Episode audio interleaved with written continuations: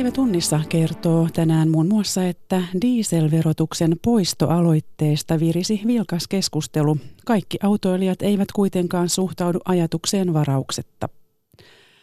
Kaliforniassa tutkitaan sähköyhtiöiden mahdollista osuutta maastopalojen syttymiseen.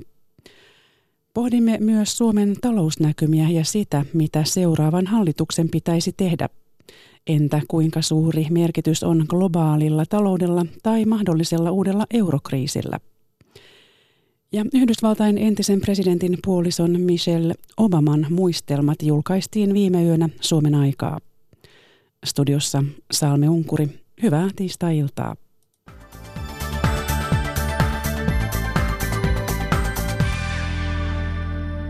Dieselin hinnan nousun myötä syntynyt kansalaisaloite dieselien käyttövoimaveron poistamiseksi puhututtaa niin autoilijoita kuin etujärjestöjä. Sekä yksityis- että ammattiautoilijoiden järjestöissä suhtaudutaan varauksella käyttövoimaveron eli niin sanotun dieselveron poistamisaloitteeseen. Etenkin raskaan liikenteen puolella pelätään, että ajoneuvokohtaisen veron poisto korvattaisiin valmisteveron korotuksilla, mikä nostaisi litrahintoja. Dieselien käyttövoimaveron poistamista koskeva kansalaisaloite kuitenkin etenee, sillä se on saanut lähes ennätysajassa riittävästi allekirjoittajia. Jarmo Olavi Koponen. Myös tänään monilla huoltoasemilla dieselpolttoaine on ollut jopa kalliimpaa tai samanhintaista kuin 95 bensiini. Neljä vuotta sitten dieselauto on siirtynyt helsinkiläinen Samuli Vuori pitää tilannetta erikoisena. Hän on myös yksi dieselveron poistoa koskevan kansalaisaloitteen allekirjoittajista. Tuohan on tosi hyvä idea, että kävi heti allekirjoittamassa ja mietin, että miksei itsellä tullut mieleen, kun on seurannut tuota hinnan nousua, että, tota, että sitähän voi tosiaan tosiaan tehdä kansalaisaloitteen. Yksinkertaiselta kuulostava käyttövoimaveron poistoehdotus ei kuitenkaan saa varauksetonta kannatusta dieselin suurkuluttajien eli raskaan liikenteen puolelta. Suomen kuljetus- ja logistiikka ryn toimitusjohtaja Iiro Lehtonen. Tavaraliikenteen kannalta kansalaisaloite on hieman hankala, koska EU:ssa kuorma-autoilta ei käyttövoimaveroa voi kokonaan poistaa jos löytyisikin ratkaisu, jossa henkilöautojen osalta toimittaisiin aloitteen mukaisesti, mutta kuorma-autoille löytyisi parempi keino dieselin polttoaineveron alentamiseksi. Käytännössä kuorma-autoilijat pelkäävät, että käyttövoimaveron poisto johtaisi polttoaineveron nostoon ja sitä kautta yritystensä polttoainekustannusten kasvuun. Samaa mieltä ollaan myös Autoliitossa, jonka mukaan veron poistoa ei niin ikään pidä tehdä polttoaineveroa korottamalla. Toisaalta periaatteessa dieselien käyttövoimaveron poisto poliittisena päätöksenä olisi mahdollinen, katsoo Autoliiton toimitusjohtaja Pasi Nieminen. Voitaisiinko tuo vero poistaa Autoliiton mielestä? Se on poliittisesti mahdollista, jos näin päätetään, niin, niin totta kai se on mahdollista poistaa se. Liikenne- ja viestintäministeri Anne Berner ei tyrmää kansalaisaloitteen ajatusta, mutta sanoo, että asiassa on vielä paljon selvitettävää. Ravintola-alkoholin arvonlisäveron kevennys ruokien tasolle voisi alentaa juomien hintoja ja piristäisi selvästi ruokailua ravintoloissa. Tulos selviää Luonnonvarakeskuksen selvityksestä. Laskennallisesti Alvin lasku toisi alalle 2400 työpaikkaa. Valtion verotuloja Alvin alennus pienentäisi 70 miljoonaa euroa vuodessa. Ravintola-ala ehdottaa anniskeluveron alennusta seuraavaan hallitusohjelmaan. Pekka Pantsu. Ravintola-alalla ei mene kaksisesti. Alkoholimyynti on pakittanut jo parikymmentä vuotta ja yksi syyllinen on kova anniskeluverotus. Toimitusjohtaja Timo Lappi matkailu- ja ravintolapalvelut Marasta. Alkoholin nauttiminen ravintolassa on liian kallista. Että meillä on erittäin kovat verot siellä ja sitten on isot henkilöstökulut muun muassa. Kalliiden hintojen vuoksi ihmiset juovat alkoholinsa mieluummin kotona. Mutta mitä tapahtuisi, jos alkoholin arvonlisävero laskettaisiin ravintolaruuan tasolle 14 prosenttiin? Luonnonvarakeskus Luken selvityksen mukaan alkoholi halpenisi 8 prosenttia, jos alvin pudotus siirtyisi suoraan hintoihin. Ravintolamyynti ja kansantalous kasvaisivat ja työpaikkoja tulisi laskennallisesti lisää. Valtion verotulot supistuisivat. Tutkimusprofessori Jyrki Niemi Lukesta. Alkoholin anniskelun arvonlisäveron vaikutukset näkyisivät erityisesti kulutuksessa, että kulutus, kulutusvaikutus olisi ravintolapalveluissa, kulutus kasvaisi ja sillä olisi myöskin sitten heijastusvaikutusta koko kansantalouteen, eli kotimaisen tuotannon määrä voisi kasvaa jopa 300 miljoonaa euroa. Ravintoloiden ahdinkoa alennus helpottaisi. Timo Lappi.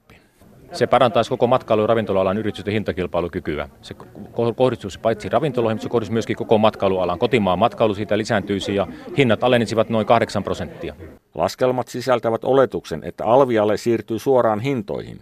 Alan ihmiset vakuuttavat, että näin myös käy, ja sama usko professori Niemikin.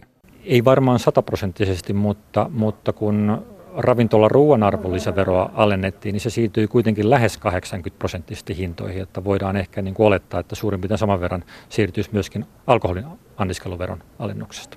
Ravintola-ala on ajanut anniskelualvin alentamista jo vuosia. Nyt se yrittää saada alvin laskun seuraavan hallituksen hallitusohjelmaan. Luke teki selvityksen ravitsemusalan toimeksiannosta. Kaliforniassa viranomaiset ovat käynnistäneet tutkinnan kahdesta sähköyhtiöstä, joiden linjoissa havaittiin vikoja samaan aikaan, kun tuhoisat maastopalot alkoivat. Mahdollisia syttymissyitä on useita. Kirjanvaihtaja Mika Hentunen raportoi Malibusta Etelä-Kaliforniasta, jonka lähistöllä palot ovat jatkuneet, mutta eivät enää uhkaa kaupunkia. Näkymä kaupunkia ympäröivillä vuorilla on lohduton. 13 000 asukkaan Malibuussa asuu filmitähtiä ja julkkiksia. Heistäkin muutamat ovat nyt menettäneet kotinsa. Kaupungin asukkaat evakuoitiin viime torstaina. Vain yksi sekatavaramyymälä on pitänyt ovensa koko ajan auki. There's no uh, words that can describe though the feeling you get when you have people that come in here and they're in shock. Myymälän hoitaja Tracy Burden kertoo, ettei löydä sanoja kuvaamaan tilannetta, kun sisään tulee shokissa oleva ihminen, jonka talo on juuri palannut. Silloin voi vain halata ja pahoitella, Burton sanoo. Jokaisella myymälän asiakkaalla on oma tarinansa viime päivien koettelemuksista. 11 years ago we lost our house in a Corral Canyon fire. And, and with this fire it came right up to the walls and burnt stuff right next to the walls and I I don't know why our house didn't burn, but... Michael Strange kertoo menettäneensä talonsa 11 vuotta sitten riehuneessa maastopalossa. Nytkin tulenvieskat nousivat seiniä pitkin, mutta talo ei palanut, vaikka kiinteistöön johtava silta paloi ja sen ympärillä on täystuho. Malibuun alueella on tuhoutunut toista sataa taloa. Jälleenrakennus alkaa välittömästi viimeistenkin palojen sammuttua, mutta kaupungissa voi olla tulenarkaa vielä jopa vuosia, koska läheisillä vuorilla aluskasvillisuus on palannut laajalla alueella. Malibusta, Kaliforniasta Mika Hentunen. Arvovaltainen yhdysvaltalainen tutkimuslaitos sanoo Pohjois-Korealla olevan toistakymmentä salaista ohjustukikohtaa. Tukikohdissa on tutkimusraportin mukaan toimintaa. Yhdysvallat yrittää parhaillaan neuvotella Pohjois-Korean kanssa aseriisuntasopimusta Pohjois-Korean ydinaseuhan poistamiseksi. Presidentti Donald Trump tapasi kesäkuussa Pohjois-Korean johtajan Kim Jong-unin ensimmäisenä istuvana Yhdysvaltain presidenttinä. Singaporen huippukokouksen jälkeen Trump ehti iloita, että Pohjois-Korean muodostamaa ydinuhkaa ei enää ole. Todellisuus näyttää kuitenkin Pohjois-Korean suhteen olevan mutkikkaampi. Arvostettu Washingtonissa päämajaansa pitävä CSIS-tutkimuslaitos raportoi eilen, että Pohjois-Korealla on ainakin 13 salaista ohjustukikohtaa. CSISn tutkijat ovat tunnistaneet tukikohdat satelliittikuvien perusteella. Raportin mukaan joissakin niissä on tehty ylläpito- ja kunnostustöitä huolimatta meneillään olevista ydinaseriisuntaneuvotteluista Yhdysvaltain kanssa – Pohjois-Korea on sanonut keskeyttäneensä ohjus- ja ydinkokeensa, mutta sen aseohjelmien laajuudesta ei vieläkään ole täyttä tietoa. Pohjois-Korean kanssa neuvottelut ovat ylipäätään edenneet takkuillen. Viime viikolla Pohjois-Korea peruutti New Yorkiin suunnitellun seuraavan tapaamisen Yhdysvaltain ulkoministerin Mike Pompeon kanssa. CSISn raportin laatinutta tutkimusryhmää johtavan Victor Chan mukaan nyt onkin vaara, että presidentti Trump hyväksyy Pohjois-Korealta huonon diilin. Cha sanoi New York Timesissa, että huonossa diilissä Pohjois-Korea tuhoaisi vain pienen osan ohjustukikohdistaan tai testipaikoistaan, mutta saisi vastineeksi Korean rauhansopimuksen. Chan mukaan Trump pääsisi julistamaan voiton, mutta todellisuudessa Pohjois-Korean uhka jäisi. Washingtonista Paula Vileen.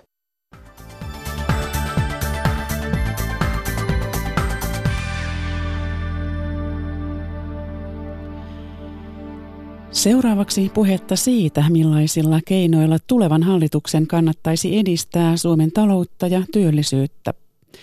Elinkeinoelämän tutkimuslaitos katsoo, että hallituksen toimet selittävät puolet työpaikkojen lisäyksestä nykyisen hallituskauden aikana. Etla esittää erilaisia skenaarioita lähivuosien talouskehityksestä. Arviot vaihtelevat 2,6 ja 1,6 prosentin välillä. Jari Mäkäräisen kanssa aiheesta ovat keskustelemassa SAKn pääekonomisti Ilkka Kaukoranta ja Etlan tutkimusjohtaja ja Jyväskylän yliopiston taloustieteen professori Mika Maliranta, joka kommentoi aluksi Etlan ennusteita. No tota, kyllä kai nyt ehkä ajatellaan niin, että jos tästä niin vetoa täytyisi lyödä, niin mä löysin vetoa sitten eh, niistä skenaarioista, jotka on näiden ääripäiden välillä, että, että muista tämän, tämän tyyppisen raportin ehkä se tärkein funktio on jolla tavalla strukturoida sitä keskustelua, että me niin kuin nähdään, että minkälaisista asioista tämän seuraavan viiden vuoden kehitys on kiinni. Ja, ja tämmöiset skenaariot mun mielestä niin kuin aika, aika luonteva tapa havainnollistaa, että, että, koska tällä tavalla myöskin voidaan vähän vertailla, että mitkä tekijät ovat tärkeämpiä kuin toiset tekijät. Ja ehkä tämä on semmoinen asia, joka tämmöisessä yhteiskunnallisessa ja talouspoliittisessa keskustelussa kaipaisi välillä vähän jäntevöimistä. Me saatetaan käyttää puheaikaa aika paljon, paljon, paljon pienempiin asioihin kuin sitten niihin isompiin asioihin. No, mitä täytyy tapahtua, että talous, talouskasvu olisi sitten semmoinen kaksi prosenttia vuodessa seuraavan hallituskauden aikana? No semmoisen keskisuuren ihmeenhän se niin kuin vaatii se, että sen kahteen prosenttiin, se on siis se meidän realistinen ajatus, mutta se, siinäkin on niin kuin myönteisyyttä. Mun arvio on se, että aika monet ovat varautuneet heikompaakin kehityksen, että tämä, tämä realistinen on kyllä hyvin myönteinen. Ja se on erityisen myönteinen, jos verrataan tätä, tätä viimeistä kymmentä vuotta, tai siis vuoden 2008 jälkeistä kehitystä. Niin kaksi ei tunnu kauhean isolta luvulta, jos vertaa jonnekin muualle maailmaan, mutta täällä meidän leveyksillä sekin on, kuulostaa jo hyvältä. Se on hyvä luku näillä leveyksillä ja sitten täytyy vielä muistaa se, että meillä on tämä väestörakenneasia, joka joka tapauksessa jarruttaa. Tämä me ollaan tiedetty aina tässä suhteessa esimerkiksi meillä on tämä verrokkina Ruotsi ja Yhdysvallat on jo e- eri asemassa, että siellä työikäisen väestön kasvu on ollut voimakkaampaa Yhdysvalloissa, se tulee olemaan myöskin jatkossa voimakkaampaa.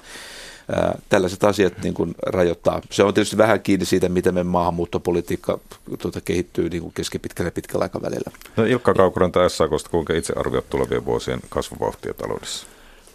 Kyllä nämä Etlan hahmottelemat skenaariot on ihan hyödyllisiä ja sinänsä realistinen näke, näkymä siitä, mitä se, mitä se potentiaalinen talouskasvu voi olla. Mutta se epä, epävarmuus, mikä näissä skenaarioissa on, on, on kyllä paljon isompi kuin mitä toi haarukka antaa ymmärtää. No minkälaisia epävarmuustekijöitä siellä olisi näkyvissä? Suomen, Suomen talous on, on hirveän riippuvainen globaalista taloudesta ja, ja koko, koko euroalueen tai maailmantalouden menestyksestä. Ja tämä raportti nyt, nyt keskittyy, keskittyy kotimaiseen politiikkaan ja mitä, mitä kotimaassa pitäisi tehdä, jotta tuetaan sitä kasvua ja päästään kohti sitä optimistisen pauraa. Mutta mut kyllä se edes sille pessimistiselle uralle pääseminen edellyttää sitä, että, että globaalin talouden veto, veto säilyy, säilyy hyvänä. Et jos, jos tässä syöksytään uuteen, uuteen eurokriisityyppiseen globaaliin lamaan, niin, niin silloin, silloin se meno on, on erinäköistä kuin tuossa pessimistisessä urassa.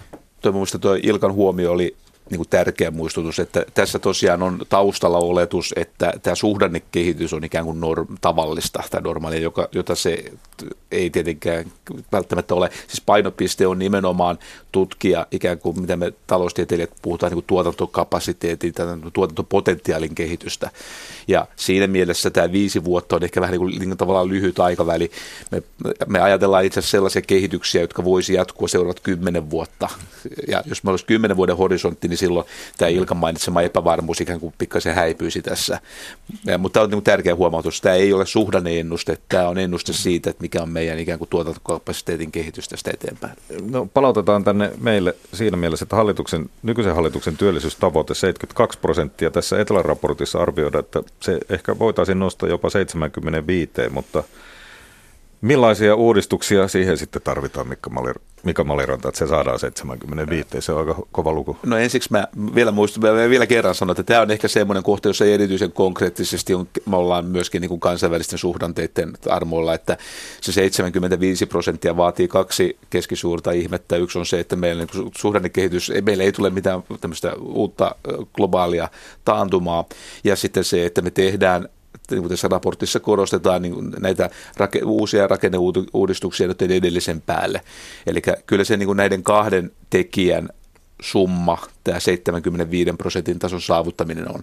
Eli hyvää suhdannekehitystä ja sitten aika yhä hankalammiksi meneviä päätöksiä näissä niin kuin, työn tarjonnan puolella. Pitä, pidätkö Ilkka Kaukoranta sinä näitä, tätä 75 prosentin työllisyysasetta yleensä mahdollisen? Ilman muuta se on mahdollinen ja, ja on, on se, sen tyyppinen tavoite kannattaa varmasti seuraavalle vaalikaudelle asettaa. Tässä työllisyys, työllisyystavoitteissa, on, niitä on kaikki hallitukset on aina, aina asettanut, ainakin 90-luvulta lähtien, ja yleisesti ottaen niihin ei päästy, mutta ne on kirittänyt sitä politiikkaa ja fokusoinut sitä politiikkaa, että tehdään. Ja antaa no, ehkä hyvän mittarin kaikille muille sitten katsoa, että mitä hallitus saa aikaan. Siin, siinä, on, siinä on tämmöinen aspekti myös, mutta totta kai kun siinä aina nämä, nämä suhdanteet sitten sekoittaa, jolloin, jolloin sitten jos tavoitteeseen ei päästä, niin, niin selitellään, no se johtuu suhdanteesta. Jos tavoitteeseen päästään, niin silloin, silloin muut, muut kritisoivat, no höpö, höpö, että te, te sitä tehnyt, vaan se oli suhdanne. Mutta joka tapauksessa se tavoite silti, silti niin kuin kirittää sitä toimintaa, mutta liiallinen hirttäytyminen semmoiseen aikatauluun, että, että nyt nimenomaan tämän vaalikauden aikana pitää päästä johonkin, niin, niin se voi toisaalta tuoda sitten siihen politiikkaan semmoista vähän hölmöä lyhytjänteisyyttä. Mm. Moni, moni tärkeä työllisyystoimi on sellainen, joka ei välttämättä ehdi vaikuttaa muutamassa vuodessa. Jos mietitään vaikka nuorten syrjäytymisen ehkäisyä tai oppivelvollisuuden pidennystä, niin nämä on työllisyyden kannalta valtavan tärkeitä pidemmällä aikavälillä. Mutta tuskin kukaan nyt uskoo, että oppivelvollisuuden pidennys ensi vaali, vaikuttaisi ensi vaalikauden työllisyyslukuihin mitenkään dramaattisesti. Mä oon tässäkin Ilkan kanssa täsmälleen samaa mieltä, että tämä on hyvä tämmöinen ohjenyörä, mutta sitä pitää niin noudattaa terveellä järjellä. Ja se, ja se terveen järjen tuota, vaatimus tulee sitä kautta, että tässä talouspoliittisessa keskustelussa sitten ikään kuin mu- ihan aidosti kerrotaan. Joskus tämä menee niinkin päin, että ne suhdanteet voi olla sillä tavalla, että ne on ikään kuin avittaneet enemmän kuin, tai ne on ollut ratkaisevammassa asiassa kuin teot. Mm jos me tässä raportissa tässä nimenomaan yritetään ikään kuin arvioida näiden tehtyjen ratkaisujen niin työllisyysvaikutuksia, jotka ovat spekulatiivisia, mutta ne on nyt siihen parhaaseen ymmärrykseen perustuvia. Että tämmöisen niin oikea tapa on katsoa sitten, että mit, mitä toimia on sen 75 prosentin tavoitteemiseksi tehty, ja sitten niin arvioida sitten niitä päätöksiä. Suhdanteet tulee, ne on joko positiivista tai negatiivista sen päälle. No mennään konkreettiin luetelkaa muutama uudistus, joka veisi kohti 175 prosenttia. Uskallatko Ilkka aloittaa? Mä, mä näkisin tärkeimpänä osaamiseen tehdyt, te, tehdyt investoinnit. Erityisesti oppivelvollisuuden pidennys olisi sellainen, joka tukisi työllisyyttä. Nähdään, että nykytyömarkkinoilla ei pelkän perusasteen varassa pärjää, eikä töitä oikein löydy, jolloin pitäisi varmistaa, että kaikki saa nyt ainakin sen toisen asteen koulutuksen – Tämä on sellainen toimi, jonka työllisyysvaikutusta on, on aika vaikea arvioida. Sen, yleensä, yleensä nämä vaikutusarviot koskevat tällaisia niin kuin rahapäätöksiä, mitkä on, on helppo, helppo sitten kvantifioida. Mutta oppivelvollisuus olisi tärkeä. Työttömien työvoimapalveluihin satsaaminen, tautettaisiin työttömiä työnhaussa ja tuetaan, tuetaan heitä yksilöinä löytää työtä ja miettiä, mitä pitää tehdä, jotta, jotta löytää sen uuden, uuden, uuden työn tai uuden, uuden alan. Mika Maliranta. Tota, no, noihin on no, noista on helppo olla samaa mieltä ja niin kuin Ilkka myöskin huomautti, että ehkä nuo on sellaiset asiat, joissa ehkä ne viiveetkin on vielä suurempia, ainakin osittain. Että, et, ja, ja minusta on juuri niin, että meillä, meidän olisi hyvä, että meillä olisi tota, jatkuvasti siellä hallituksessa, kun tehdään näitä ohjelmia, niin myöskin ajatus, että ei olla koko ajan vaan pelkästään tämän hallituskauden tuo, niin kuin tulemissa, vaan myöskin katsotaan niitä tekoja. Ja nämä tämmöiset investointiluontoiset panostukset on tietysti ihan järkeviä siinä mielessä se 75 prosentin tavoite, se varmaan on sellainen asia, kun se on kuitenkin sen verran kunnianhimoinen, että, että se, mä haluaisin, se on pieni, useista pienistä puroista, mutta lyhykäisyydesti se on, että kaikkia niitä semmoisia toimia, jotka, jotka tekee työn vastaanottamisen kannattavammaksi. Siellä on verotuksen puolella, mutta siellä on myöskin sosiaaliturvan puolella yhtä sun toista pientä, pientä palta. Mä en halua ja mainita. niistä voi poliitikot sitten taistella, että, että mikä sopii juuri hänen puolueelle. Ja ehkä tärkeä yleisempi asia, että, että varmaankin on niin, että, että että siitä kannattaisi rakentaa semmoinen iso paketti, jossa kerralla sovitaan sitten isosta joukosta, koska siinä, on kipeitä, siinä tulee olemaan kipeitä kohtia joillekin ja sitten ja, ja jos nämä ikään kuin paketoidaan samaan pakettiin, niin se on myöskin helpompi ikään kuin perustella. Nyt jos se ikään kuin nikama kerrallaan niin kuin katkotaan sitä kissan häntä, että, niin se, se myöskin sen keskustelun hajottaa, että sitten puhutaan juuri vaan siitä yhdestä asiasta kerralla, vaikka pitäisi aina ajatella sitä kokonaisuutta. No, tämän raportin nimihän on Suomen kasvu menetetty vuosikymmen vuosikymmeniä lähivuosien mahdollisuudet, niin katsotaan sen verran taaksepäin, että mitä silloin menetettiin vuoden 2007 jälkeisenä vuosina? No tota, mentiin todella syvään kuoppaan. Toinen tulkinta on se, että Suomi oli tämmöisessä, niin teki tämmöisen varikkokäynnin. Tässähän oli niin kuin päällä, päällä se, että kaikki muutkin maat tota, ovat kärsineet heikosta kasvusta ja me, me aika paljon tässä niin kuin yritetään verrata ei käytetä vertailutikkuna pelkästään sitä, että mikä me, on kehitys meidän aikaisempaan, mutta mikä on meidän verrokkimaihin. Ja tässä niin vähän haarukoidaan, että tämä kuopan syvyys vuodesta 2008-2015 on verrokkimaiden nähden noin pyöreästi 10 prosenttia. Vähän riippuu nyt sitten, siinä täytyy ottaa huomioon se työikäisen väestön kehitys ja muuta. Et sen, sen syvyyden se on aika merkittävä osa siitä selittyy tällä meidän erityis, erityistapauksella tällä Nokialla, me voidaan tästä ehkä jatkaa myöhemmin, mutta kun mielestä vielä ikään kuin käy, sekään ei selitä kaikkea. Ja se loppujen lopuksi se, se vaikuttaa siltä, että tämä meidän varkkokäynti oli sillä vähän, oli Nokia laaja-alaisempi, että meillä oli monilla toimialoilla oli esimerkiksi tuottavuuden kehityksessä. No voiko sitä Nokiasta, Nokiasta oppia? No tota, toivottavasti kaikesta aina voisi jotain oppia, mutta sinänsä tämä oli kyllä sellainen asia, johon olisi, ja varmaan monet ollutkin ikään kuin jollain tavalla varuillaan silloin vuosina 2000-2007, kun meni älyttömän hyvin. Sen verran, jos on vähänkään protestantti, niin ajattelee, että kyllä tämä tästä vielä niin kuin suruksi kääntyy. Se, että se tapahtui näin voimakkaasti, niin se varmaan yllätti meistä niin kuin pessimistisemmänkin tota, skeptikon. No kyllä se yksi opetus tietysti on, että että hyvät, äh, huonoin aikoin on, on syytä varautua hyvinä aikoina ja mm. pitäisi kerätä, kerätä niitä puskureita, jotta sitten kun, kun se seuraava taantuma koittaa, niin on, on sitten varaa elvyttää ja tukea taloutta ja saada se uudelle kasvuuralle. Ja toki, toki sitä oltiin, oltiin jonkunnäköisiä ylijäämiä ennen, ennen tätä romahdusta saatu kerättyä ja pystytti, pystyttiinkin elvyttämään kriisin aikana jo, jonkun verran, mutta, mutta kyllä siinä, siinä kävi niin, että Suomella se, se elvytysvara tai elvytys, rohkeus siihen elvytykseen loppu, loppu tavallaan kesken. Ja tässä jouduttiin, jouduttiin sitten kesken, kesken taantuman jo, jo kiristämään finanssipolitiikkaan. No, jos haluan vielä pienen synnynpäästön niille hallituksille, jotka ollut silloin, silloin kun Nokialla meni hyvin, niin siihen aikaan tehtiin tämmöisiä vähän samantyyppisiä skenaarioita tuleviksi vuosiksi. Ja silloin ennustettiin, että digitalisaatio tulee aiheuttamaan tämmöisen valtavan tuottavuusroikan. Ja, ja jos, jos se realistinen tota, skenaario niistä olisi silloin toteutunut, niin me ei nyt motkotettaisi yhtään tota, niitä vuoden 2008 mm. tota, sopimukset ollenkaan. Ja kun ne päätökset on täytynyt tehdä silloin ajassa.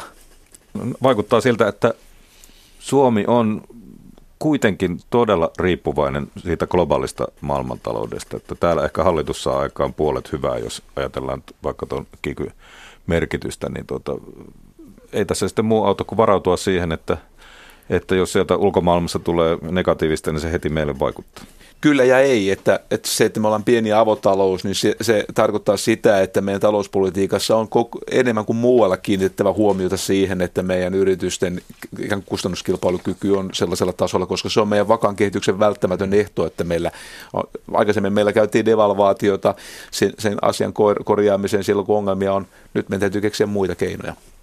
Joo, ilman muuta Suomi pitää, me, meillä on erityisen tärkeää, että me pidetään huolta palkkapolitiikasta ja työmarkkinajärjestöt on sitä, sitä nyt parhaan kykynsä mukaan, mukaan tehneet ja tulevat, tulevat tekemäänkin. Että, ja se on, se on yksi, yksi Suomen, Suomen talouden menestyksen peruskivi.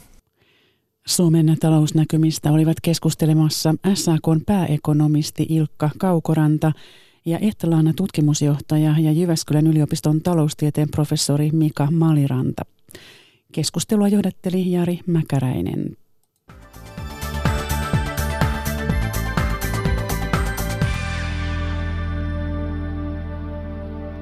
Asuinalueen koko voi vaikuttaa nuorten tulevaan urheilumenestykseen. Tutkimusten mukaan esimerkiksi jääkiekossa pienet alle 30 000 asukkaan kunnat tuottavat suhteessa eniten huippupelaajia.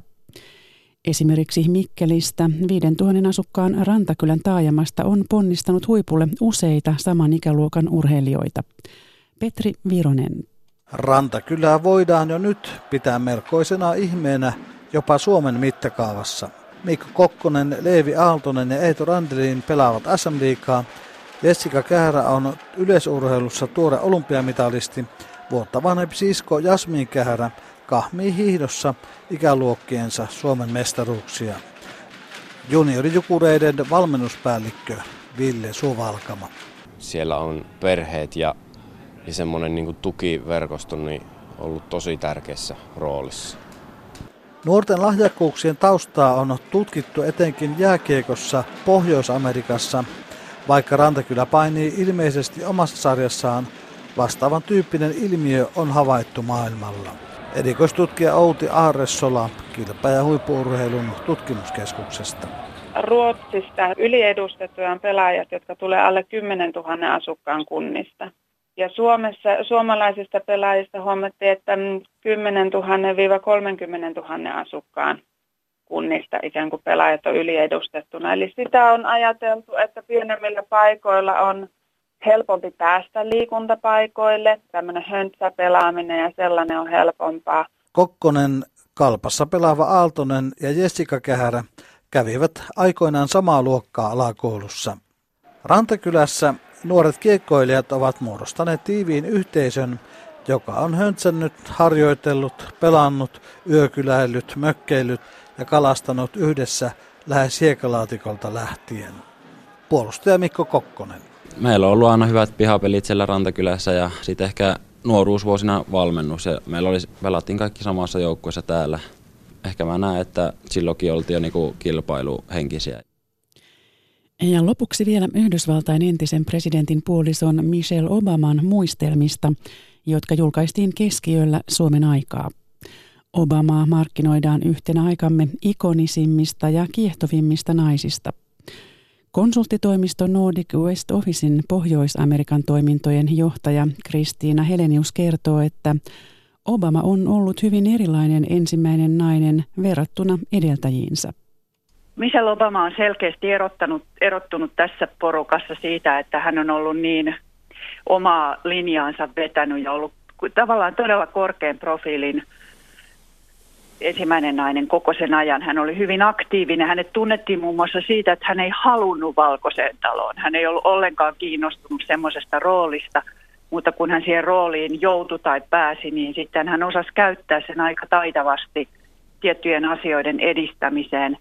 Mutta niin kuin Obaman pariskunta kaiken kaikkiaankin, niin myöskin Michelle Obamaan kohdistui myöskin erittäin paljon aggressioita. Häntä kutsuttiin erittäin rumilla nimillä, hänen ulkomuotoonsa arvioitiin erittäin julkeasti ja jopa kongressiedustajat ja näin, että, että hän oli ristiriitainen henkilö niin kuin miehensäkin toki, mutta, mutta joka tapauksessa niin hän, hän tietyn etenkin naisille muodostui esikuvaksi ja, ja nuorille tytöille ja on sitä edelleenkin.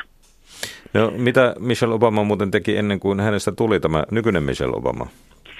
Hän tapas Barakin kanssa lakitoimistossa. Barak tuli sinne harjoittelijana ja Michelle pantiin hänet, hänen tuutorikseen. Eli hän oli Harvardista valmistunut, vai oliko Yaleista valmistunut lakinainen, mutta siis erittäin korkeasti koulutettu. Sen lisäksi hän oli muun muassa tämmöisen suuren yksityisen sairaalan johtajana ja, ja ennen kuin he sitten meni Valkoiseen taloon. Ja nyt, nyt sitten sen jälkeen he on keskittynyt maailmanlaajuiseen hyvän tekeväisyystoimintaan ja hän johtaa sellaista toimintaa nyt, jossa nuoria tyttöjä autetaan eri puolilla maailmaa. No mitä Rova Obaman tekoja siltä presidenttikaudelta tai kausilta äh, on sellaista, mitkä, mitkä nosti hänet tämmöiseen säihkeeseen ja vaikuttavuuteen? Hän taisteli paljon sen puolesta, että lasten elintavat paranis ja päästäisiin liikalihavuudesta ja liian vähästä liikkumisesta. Hän muun muassa aloitti vihannespenkin Valkoisen talon pihaan. Hän kasvatti itse vihanneksia ja oli esikuvana liikkumisesta ja hyvästä syömisestä. Ja hänet myöskin muistetaan semmoisesta hyvin sarkastisesta, hauskasta huumorista. Hän kertoo aina, että Barack on kotona, vaan jättelee sukkansa eri puolille ja, ja, ja paljasti heidän elämästään sellaisia asioita, jotka oli sitten vastustamattomia, jotka tavallaan teki hänestä todella normaalin ja, ja rakastetun. Siinä mielessä ollut hirveän paljon rennompi ensimmäinen nainen kuin kukaan hänen edeltäjänsä. No Yhdysvaltain toisen entisen presidentin puolisosta Hillary Clintonista tuli miehensä presidenttikauden jälkeen presidenttiehdokas. Miten vakavasti Michelle Obama ehdokkuudesta on puhuttu? Kansan parissa ja on siitä on, on toki innostusta, että hän olisi ihan täydellinen, että hän tuntee asiat ja on osoittanut, että hän osaa esiintyä ja puhua ja olla vakuuttava, mutta kai jo sen perusteella, että hän ei ollut kauhean innostunut siitä valkoisen talosta olemisesta ensimmäisen kahdeksan vuoden aikana, niin ei hän ole antanut sellaisia merkkejä, että hän olisi ollenkaan kiinnostunut niin kuin jatkamaan politiikassa tai, tai ottamaan sitä roolia, mutta ei, ei, ei näytä siltä. Ja ehkä se tekee hänestä erilaisen kuin Hillary Clinton, joka myöskin oli tämmöinen uranainen ja tavallaan uranuuttaja siinä mielessä ensimmäisenä naisena. Mutta Hillary Clintonilla oli aina niin kova pyrky päällä. Michelle Obama oli taas hirveän paljon rennompi ja hän ei sillä lailla vienyt valokeilaa mieheltään ja oli kuitenkin aika erityyppinen, vaikka olikin näin itsenäinen henkilö. Konsulttitoimisto Nordic West Officein Pohjois-Amerikan toimintojen johtajaa Kristiina Heleniusta haastatteli Jari Mäkäräinen. Tämä oli tiistain päivätunnissa. Mukavaa loppuiltaa.